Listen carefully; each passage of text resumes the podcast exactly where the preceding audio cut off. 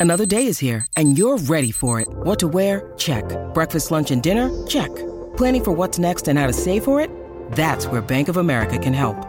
For your financial to dos, Bank of America has experts ready to help get you closer to your goals. Get started at one of our local financial centers or 24-7 in our mobile banking app. Find a location near you at bankofamerica.com slash talk to us. What would you like the power to do? Mobile banking requires downloading the app and is only available for select devices. Message and data rates may apply. Bank of America and a member FDIC. Daily Cogito. Svegliarsi per pensare oppure pensare per svegliarsi. Ogni mattina, dal lunedì al venerdì, con Ric Dufer.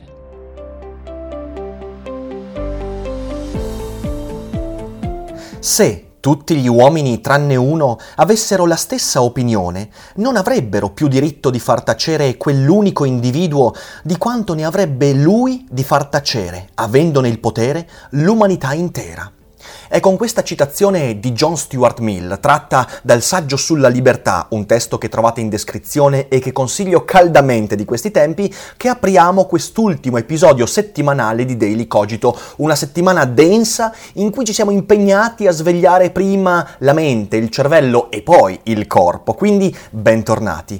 Oggi concludiamo la settimana con una puntata un po' amareggiata, perché ieri è successa una cosa per me spiacevole. Ho pubblicato sul mio primo canale un video a cui tengo molto, in cui ho discusso del problema demografico, della Ocasio-Cortez e di come questo problema potrebbe in realtà non solo essere un falso problema, ma condurre a conseguenze decisamente poco desiderabili.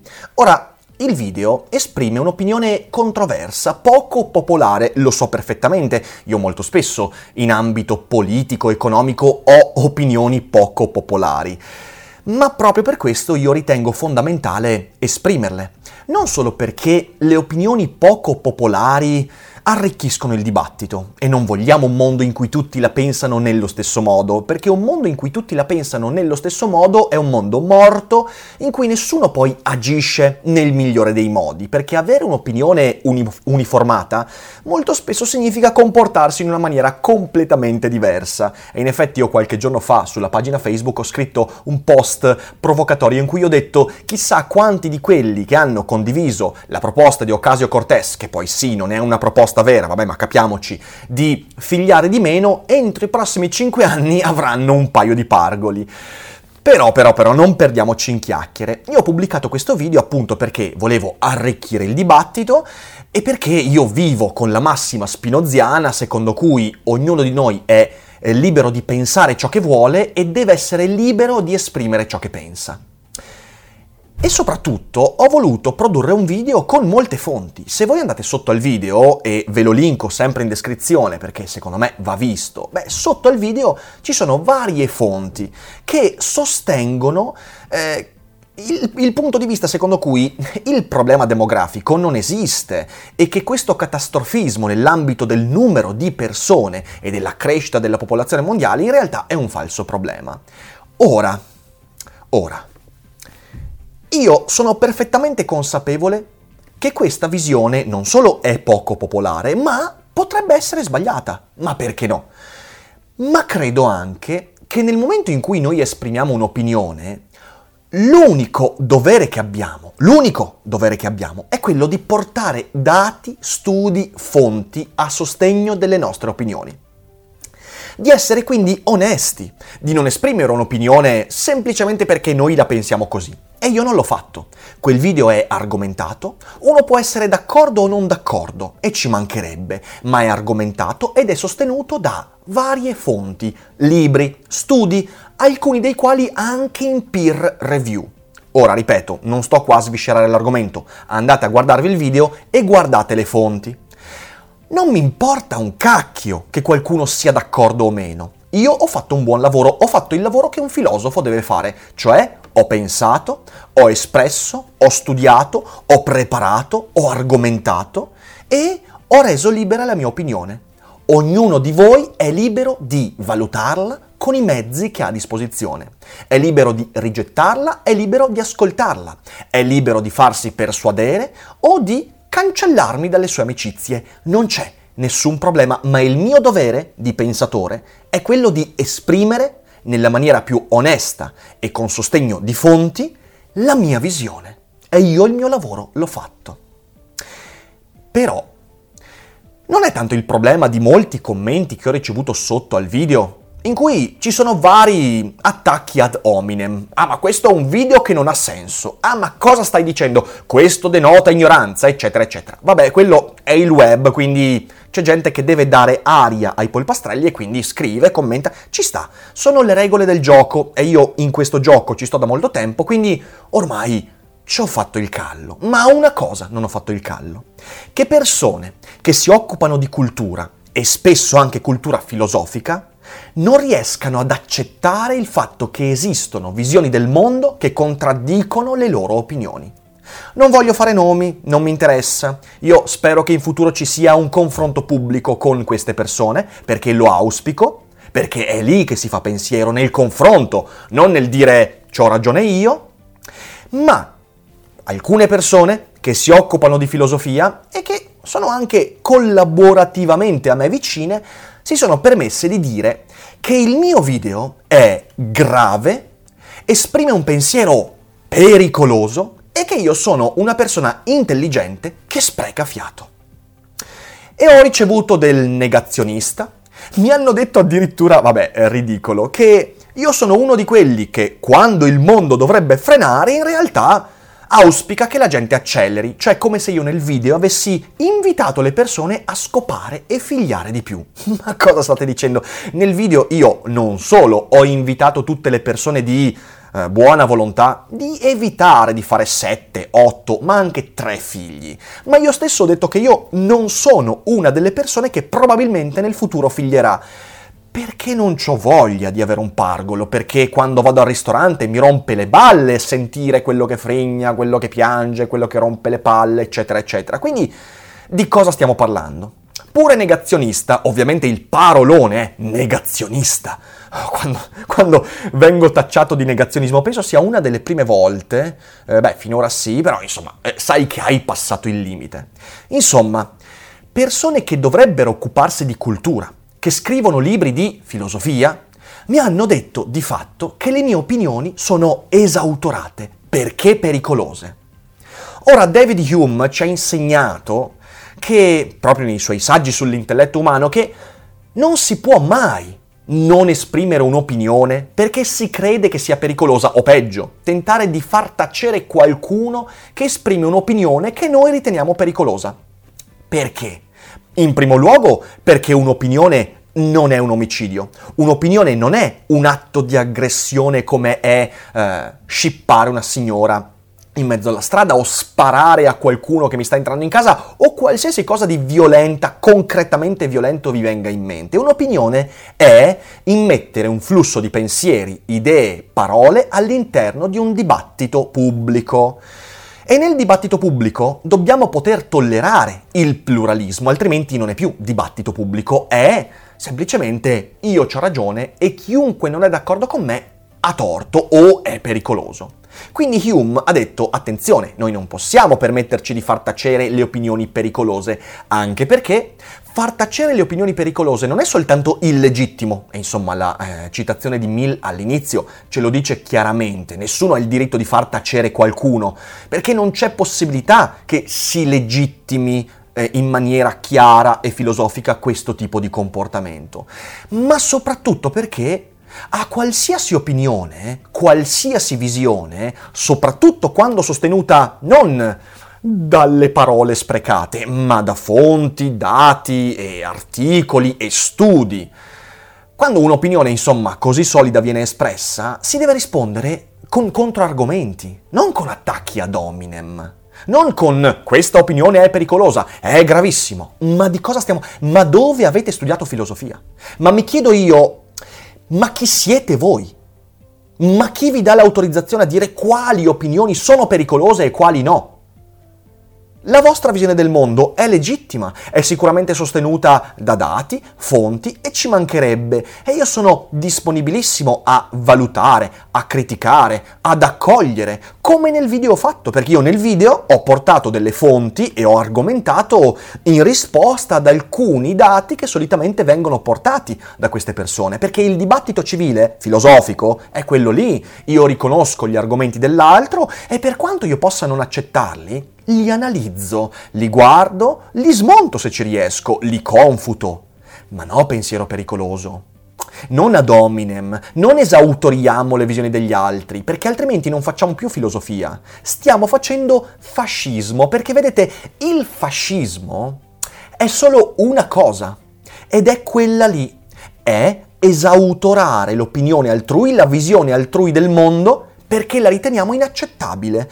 Non importa il motivo per cui la riteniamo inaccettabile. Alcuni la ritengono inaccettabile perché secondo me potrebbe distruggere il pianeta, altri la ritengono inaccettabile perché semplicemente contraddice il suo sistema di valori. Non c'è differenza fra una persona che viene messa a tacere a botte perché davanti a una chiesa manifesta pro aborto e i religiosi ritengono inaccettabile quell'opinione e gli chiudono la bocca, e qualcuno che di fronte alla mia argomentazione dice è pericoloso, e nel senso è pericoloso significa non si dovrebbero esprimere queste opinioni, non c'è differenza, siete esattamente da quel lato lì. Non mi importa che non la pensiate come me, io il mio lavoro l'ho fatto, io ho espresso la mia opinione e se si vuole fare un passo in più, beh si fa un dibattito pubblico in cui si portano i dati, si studiano le cose, si cerca di arrivare magari non a una sintesi, ma a un punto di incontro. Un punto di incontro che dal mio punto di vista non è desiderato da queste persone, perché una persona che desidera un punto di incontro non avrebbe scritto certe cose. E io so che chi ha scritto quelle cose sta ascoltando, quindi Ecco, sai che mi sto riferendo a te e mi dispiace di aver visto il tuo, eh, il tuo post perché, perché ci conosciamo e sai come io lavoro. E sono stato addirittura tacciato di non avere etica.